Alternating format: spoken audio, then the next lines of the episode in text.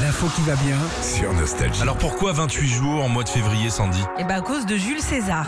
Eh bien alors Eh oui, alors bah, en fait, euh, avant d'être créé par rapport au soleil, les calendriers étaient faits en fonction de la lune. Ok Je te laisse prendre des petites notes.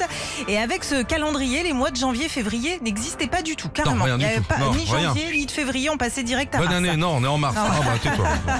Et un matin, donc il y a un conseiller de, de César qui lui dit Dis-moi, mon Julot. Comment il s'appelait Eh ben, euh, ils ont- j'ai pas son Trou du prénom. cul. Si tu veux, il y a trop du cul qui dit à mon Julot. Oh, je sais Écoute. pas, hein, euh, Ce serait peut-être bien qu'on se mette à la page en passant au calendrier solaire. D'accord, Ok, donc ok. c'est ce qu'il fait.